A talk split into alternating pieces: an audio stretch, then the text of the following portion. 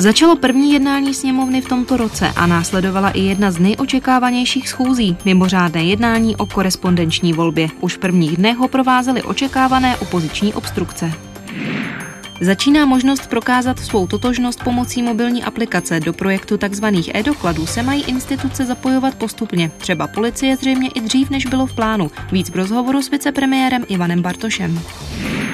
Podpora advokáta Milana Hulmáka na post ústavního soudce. Jeden ze senátních výborů doporučil schválení. Další bude jednat příští týden, kdy se nad rozhodnutím sejde i celé plénum. Začíná pořád týden v politice. Vítám vás u něj. Dobrý den. Jeden týden, tři schůze. To je ve zkratce program poslanecké sněmovny. Zákonodárci usedli k plenárnímu jednání vůbec poprvé v tomto roce. Nejdřív je čekala schůze řádná. Ta začala jako obvykle v úterý odpoledne. Bych vás chtěla velice požádat, abychom na úvod schůze minutou ticha uctili všechny oběti tragédie na Filozofické fakultě Univerzity Karlovy, která se odehrála 21. prosince loňského roku.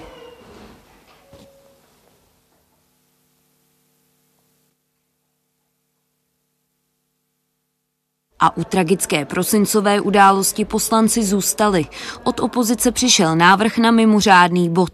Jsme zodpovědní a povinni, aby na ty otázky, které tady ve vzduchu jsou, mají posluchači fakulty, mají tady rodiče, mají tady veřejnost, jsme povinni jim to říct. Já i rozumím toho, tomu, že vidíme bílá místa, a je tady veřejný zájem na to, abychom odpovědi na některé otázky ještě dostali. Jako ministr vnitra musím interpretovat oficiální závěr Úřadu vnitřní kontroly a poté musím čekat na závěry Generální inspekce bezpečnostních sborů. Bod podpořili všichni poslanci napříč politickým spektrem. Debatu ale kvůli chybějícím informacím přerušili na neurčito.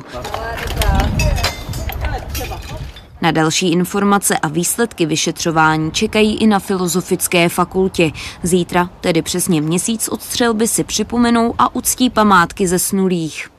Ve středu začala schůze mimořádná a to s jediným bodem na programu korespondenční volbou pro Čechy v zahraničí. Už od jejího předložení bylo jasné, že jednání v dolní komoře budou provázet obstrukce a to zřejmě ve větší míře, než tomu bylo u jiných zákonů. Koalice chce ale návrh prosadit, i kdyby to trvalo mnoho dní nebo do konce nocí.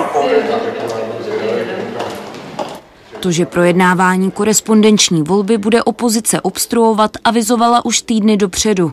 Ani ve středu se na tom nic nezměnilo. Dlouhý projev chystáte v rámci přednostních? Nevím, tady mám dvě tašky sebou, jak uvidíme. Předseda hnutí Ano si vzal krátce po deváté slovo jako jeden z prvních. U řečnického pultu mluvil skoro čtyři hodiny. S dlouhými projevy ale koalice počítala. Hned na začátku středeční schůze sněmovna rozhodla o tom, že poslanci budou moci jednat o zavedení korespondenční volby i přes noc. Ani ve tři odpoledne ještě nebyl schválen program. Jednání jej poslanci i přes nesouhlas opozice schválili. U řečnického pultu se pak vystřídali desítky především opozičních poslanců. Jednání sněmovna přerušila o půlnoci. To ještě zbývalo zhruba 50 přihlášených. Do lavice pak vrátili znovu ve čtvrtek v 9 ráno. Slovo si vzal předseda SPD. Hned na úvod si můžeme také položit otázku. Kibono, komu ku prospěchu? A i hned na úvod dávám návrh na zamítnutí v prvním čtení. Druhé opoziční hnutí pak navrhlo vrácení novely k přepracování. V kuse Okamura mluvil téměř 11 hodin. Poté se dostali na řadu další. Sněmovna schůzy v 9 večer až do rána opět přerušila. V pátek pak poslanci debatu vedli kvůli další mimořádné schůzi pouze 6 hodin. Samozřejmě oni se snaží tomu zabránit zuby nechty, protože se bojí, že by eh, nebyli populární eh, u voličů, kteří cestují do zahraničí eh, nebo tam bydlí nebo žijou. Podle opozice novela popírá základní principy volebního práva. Podle toho návrhu, co tady předkládá Fialová vláda, tak není zaručena tajnost volby, to znamená, při té volbě, kdy občan volí, mohou být přítomny jiné osoby. Kdybychom si měli bavit o tom, jak to má být bezpečně zajištěno v zahraničí, to je diskuze, která je možná, ale oni to nechtějí prostě principiálně, protože mají pocit, že v tom zahraničí žádné hlasy nemají. S tím nic neudělat. Ta svoboda je tam plně naplněna. Ten člověk nemusí hlasovat tímto způsobem, může opět jet na svůj zastupitelský úřad nebo může jet do České republiky, to znamená, on si sám vybere. Pro koalici je prosazení korespondenční volby vládní prioritou. Opozici argumentují zkušeností ze zahraničí. Se ukázalo, že ta korespondenční volba je institutem, který funguje v drtivé většině zemí Evropské unie. Tam samozřejmě prošla testem ústavnosti a prošla i testem praxí, to znamená, žádné problémy tam skutečně nevyvolává. Tak to je věc, která nás vrátí, nebo doufám posune mezi civilizované evropské země, svobodné a demokratické. Je to věc, která zásadním způsobem usnadňuje výkon základního ústavního práva našich krajanů. Když my víme, že to je špatně a že to je útok na princip a na důvěryhodnost těch voleb, tak tady jde o princip, tady se těžko couvá, tady se hledá kompromis velice, velice složitě. Pokračovat v debatě bude sněmovna v úterý. Po úvodním kole poslanci čekají ale i dlouhou diskuzi ve výborech, ale i na plénu při dalších dvou čteních. Karolína Jelínková a Kristýna Jelínková, Česká televize. Ivan Bartoš ve druhém kole obhájil post předsedy Pirátské strany.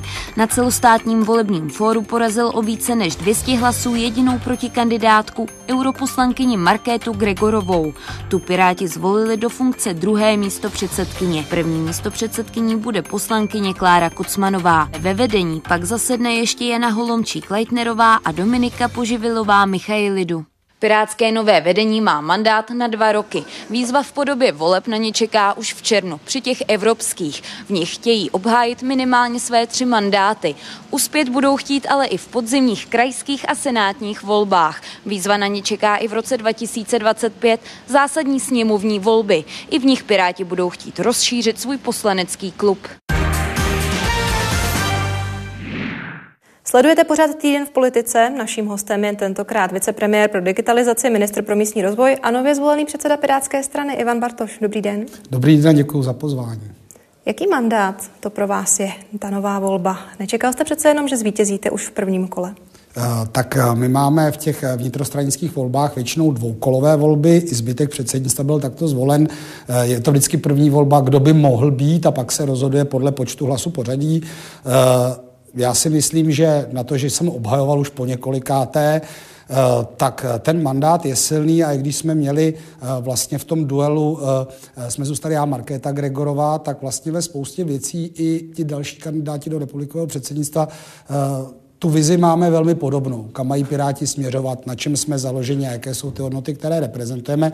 A pak se liší třeba pohledy na to, jak konsenzuálně či Eh, řekněme, na sílu máme třeba vystupovat v jednotlivých našich politikách a tam se, myslím, rozhodlo, eh, protože eh, si myslím, že pod tím bývalým předsednictvem i v našem vládním angažmá, vzhledem k tomu, jakou má Pirátská strana podporu i v průzkumech, či jak je hodnoceno naše působení ve vládě jako jednotlivých ministrů, jsme v té vládní roli, byť jsme stranou nejslabší, stranou úspěšnou.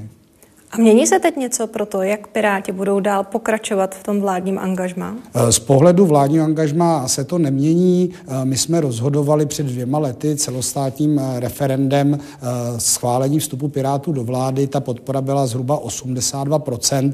Bylo by to opět proces, který by musel být eh, iniciován stranou a je důležité prostě pracovat na těch prioritách a já jsem mi v té kandidátské řeči říkal, že to vládní angažmá je závazek a Eh, prostě idealista jde bojovat i do boje, který nemusí být zpočátku lehký, nemusí být eh, zpočátku jasné, eh, jaký bude ten jeho výsledek. A já když se podívám na ty dva roky působení Pirátů ve vládě a na naše priority od rodičáku přes nich digitální informační agentury, příprava zákona o podpoře bydlení, tak ty výsledky tam jsou, byť v tom pěti koaličním vládnutí samozřejmě nemůžete být na 100% úspěšný v té politice, pokud na to v danou chvíli nenajdete schodu.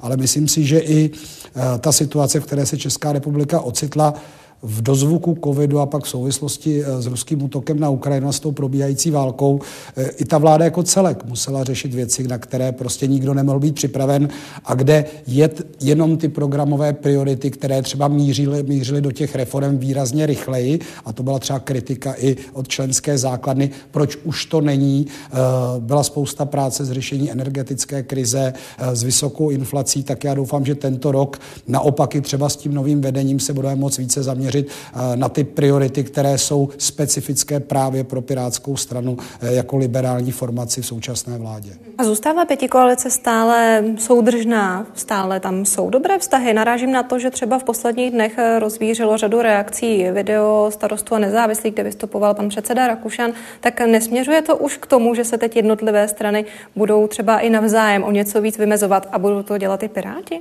No, mě to video možná trochu překvapilo a nebyl jsem sám.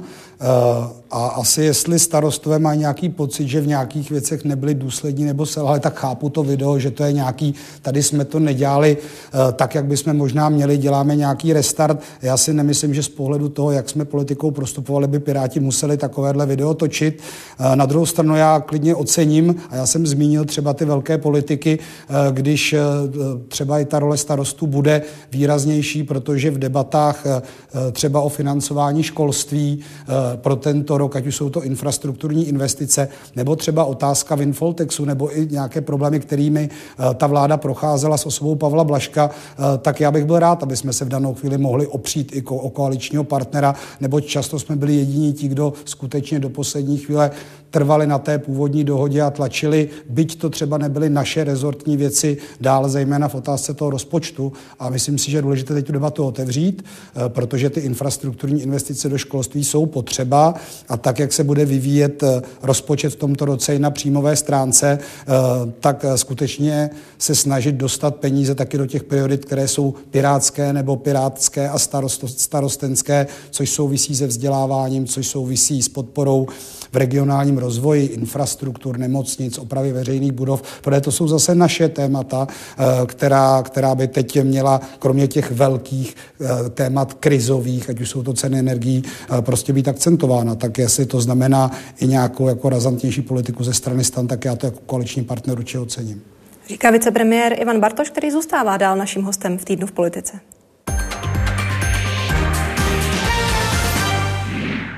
Bývalí dizidenti budou zřejmě ještě letos dostávat průměrný starobní důchod, a to i když neplatili dostatečně dlouho odvody. Lidem s osvědčením účastníka odboje a odporu proti komunismu by sociální zpráva nižší penzi automaticky dorovnala. Předpokládá to novela, kterou zrychleně v úterý schválila sněmovna. Předloha nyní zamíří k posouzení do Senátu. Pro vznik nároku bude tedy postačovat pouze dosažení důchodového věku, podle zákona o důchodovém pojištění. Tato úprava však nebude platit, pokud vznikl nárok na slovenský starobní důchod, neboť ocenění za účast ve třetím odboji v rámci Československa poskytuje svým občanům i Slovenská republika a zvýhodnění by tedy bylo duplicitní. Klub hnutí ANO eh, souhlasí, považuje je za žádoucí a nějak nesporné a v podstatě souhlasím, jak už tady bylo řečeno, i s projednáním podle paragrafu 90, tak aby mohl být zákon schválen v prvním čtení. V hlasování číslo 33 bylo přihlášeno 146 poslanců, pro hlasovalo 143, proti nebyl nikdo. Návrh usnesení byl přijat. Senátní ústavní komise v týdnu podpořila přijetí ústavní novely a zákona o sjednocení základních volebních pravidel. Ty mají mimo jiné zavést pevný říjnový termín obecních, senátních a regionálních voleb. Na jejich doplnění o korespondenční formu hlasování netrvala. Hlasování poštou má být na základě koaličních dohod uzákoněno dodatečně novelou, ke které se sněmovna vrátí opět příští týden. Usnesení komise kde zaznělo, že komise lituje, že součástí toho kodexu volebního není korespondenční volba.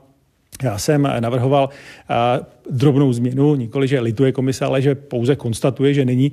A, a to z toho důvodu, že tento volební kodex byl podpořen napříč politickým spektrem. Byla to politická dohoda, že projde bez té korespondenční volby, která rozděluje politické spektrum na dva tábory. Myslím si, že to je rozumný návrh, že to tam není, protože je potřeba, aby s tím procesem voleb souhlasili všichni, kdo se ho účastní, pokud možno co největší zástup, jak se počet zástupců politických subjektů.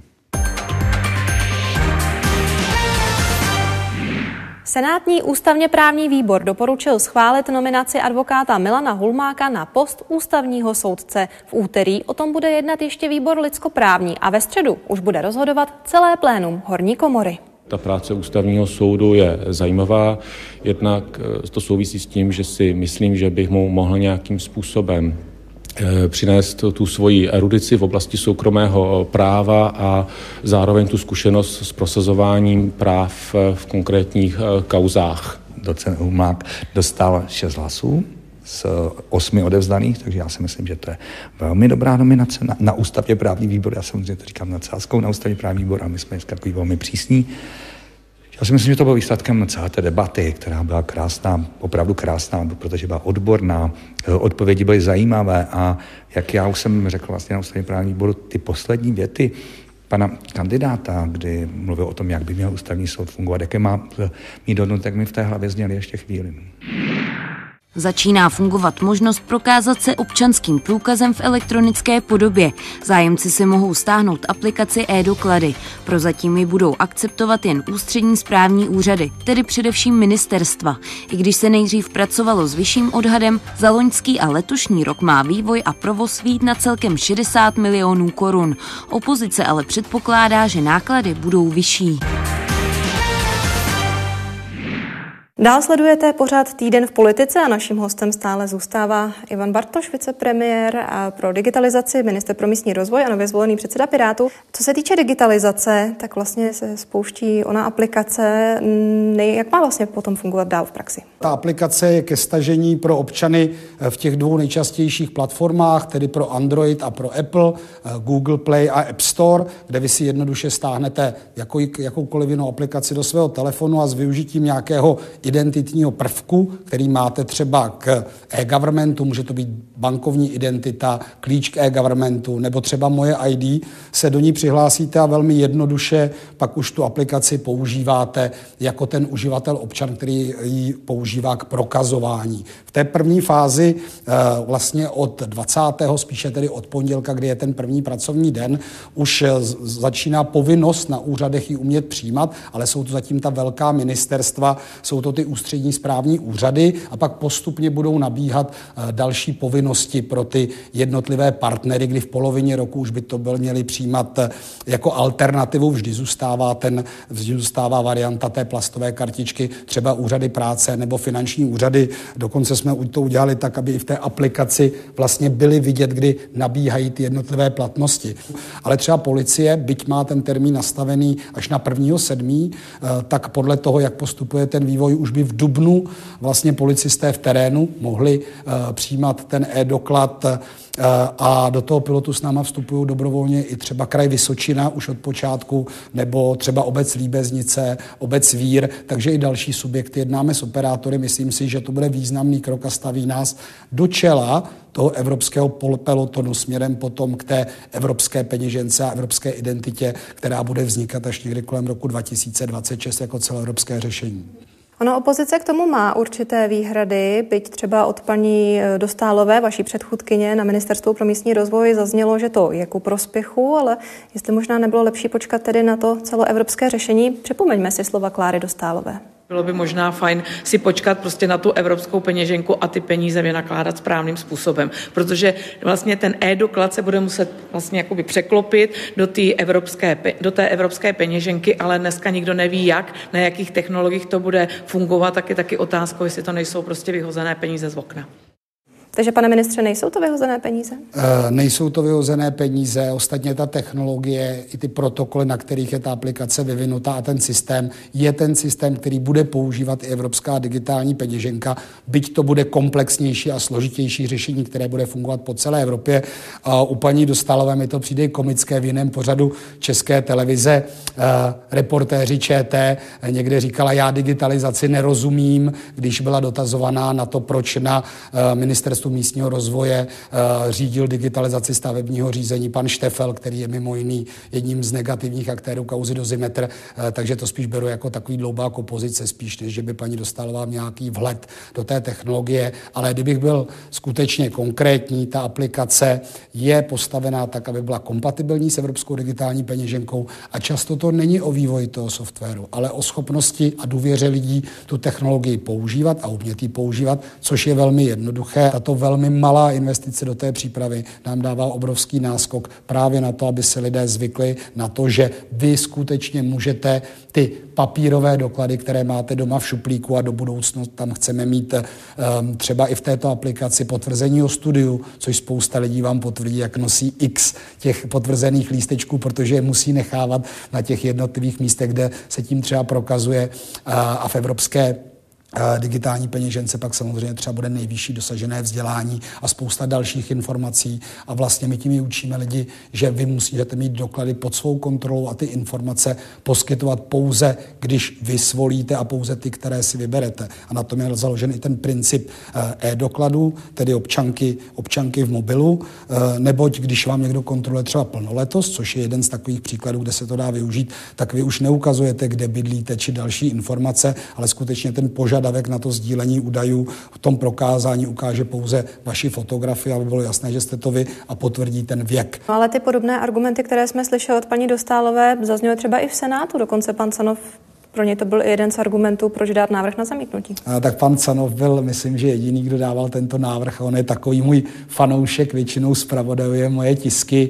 a e, já si vždycky poslechnu jeho výhrady. On má poměrně e, odpracované zkušenosti, třeba právní a legislativní, ale nemyslím si, že je nějaký velký znalec technologie, že ta kritika třeba vůči té technologii nebo vůči té aplikaci byla oprávněná.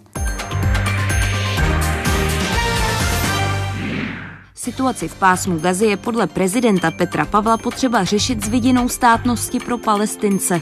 Shodl se na tom s katarským emírem při setkání v Dauhá. Návštěvou ukončil třídenní cestu po Blízkém východě. Na začátku týdne jednal v Jeruzalémě s izraelskými vrcholnými politiky. Navštívil taky napadenou vojenskou základnu na hraničním přechodu Eres a setkal se s rodinami unesených rukojmích. How are you? I'm fine, thank you. A little bit busy, but still in a much better situation than you are now. So uh, we believe that he is alive. Uh, we don't know his situation. We don't know where is he. Se Hamas jasně postavil do situace nejenom eh, teroristické organizace, ale také eh, organizace, které vůbec nezáleží na osudu běžných palestinců. A z tohoto pohledu by Hamas rozhodně neměl být považován za legitimního zástupce palestinského lidu.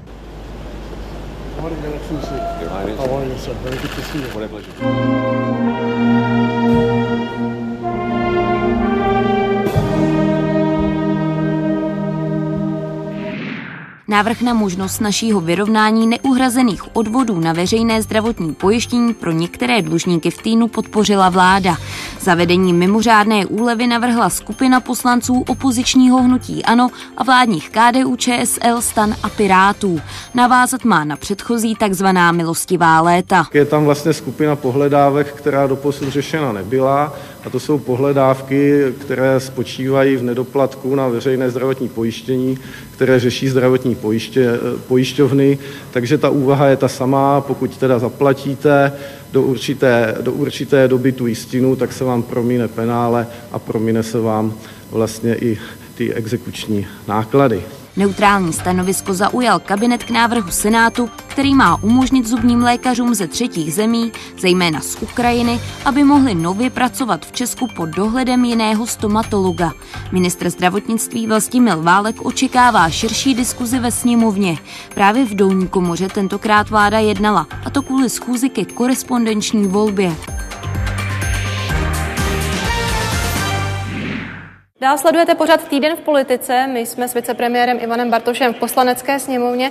Pane ministře, pane vicepremiére, vy jste také podepsaný pod zákonem, který má vlastně uvést do praxe korespondenční volbu v zahraničí. I po těch prvních dnech platí vládní odhodlání ten návrh vlastně prosadit? Samozřejmě platí a já když sleduju teď třeba eh, některé vystoupení opozice, tak eh, vlastně nemluví vůbec o tom zákonu nebo o tom demokratickém deficitu, který Česká republika má s tím, že naši občané nemohou volit v zahraniční korespondenče, což jsme snad poslední jedna ze tří zemí, které toto neumožňují, eh, tak my jsme řekli, že to odhodlání naplnit ten slib voličům a zařídit korespondenční volbu na ty velké sněmovní volby máme a bude nás to stát asi pár bezestných nocí tady ve sněmovně, což mě mrzí nejenom kvůli tomu, my to vydržíme, ale i kvůli obsluze sněmovny a vlastně aparátu, který tady je s námi.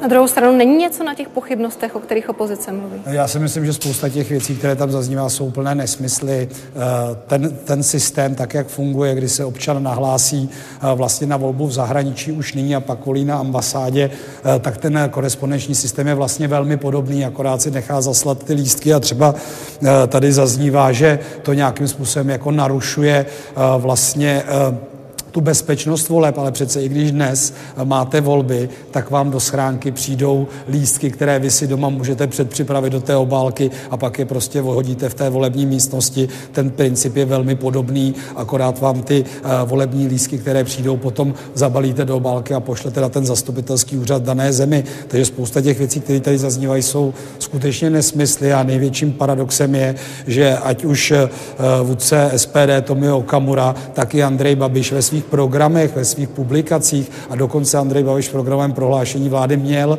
že zařídí korespondenční volbu a když ten návrh konečně je na stole, eh, tak vlastně tvrdí pravý opak, eh, takže je to trošku chucpe.